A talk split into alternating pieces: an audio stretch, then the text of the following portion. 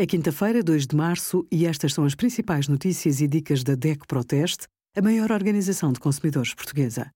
Hoje, em DECO.proteste.pt, sugerimos reforço sazonal para quem é a terceira e a quarta dose da vacina da Covid-19, IRS, como declarar guarda partilhada de dependentes, e o simulador da DECO Proteste para as tarifas de eletricidade e gás natural.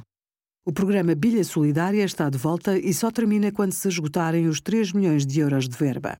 O apoio atribui uma comparticipação de 10 euros por botija de gás por mês aos beneficiários da tarifa social de energia elétrica e de prestações sociais mínimas.